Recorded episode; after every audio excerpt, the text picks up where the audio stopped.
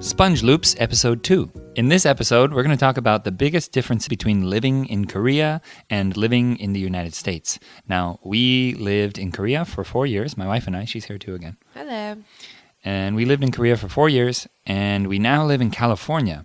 So uh, we really can only compare living in California. Right. So, what's the biggest one, the first thing that you notice Transportation. big time? I For was gonna say sure. the same thing. yeah.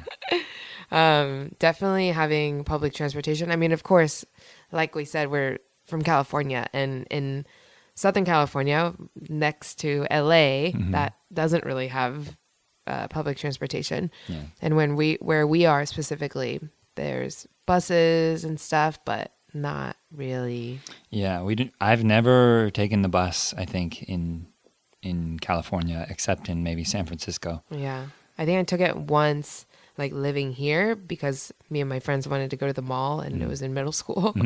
we couldn't drive and get a ride.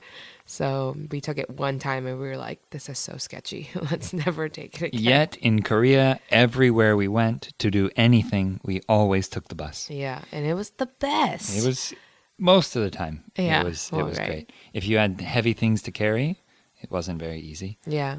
But overall, I really I think that was my favorite part about living in Korea was having that public transportation because you really don't have to do much or think about it. Yeah, you just You get know- on and then go to sleep. yeah sometimes. and like do whatever you want but here like even driving the the act of driving itself is sometimes stressful Yeah, your So- Hmm. life could end at any moment if you make a very sh- small mistake. So you Exactly. always are, are on edge. You always have to be aware. yeah I think that's probably the biggest difference, definitely. i think so too Okay, so that's it for episode two of Sponge Loops.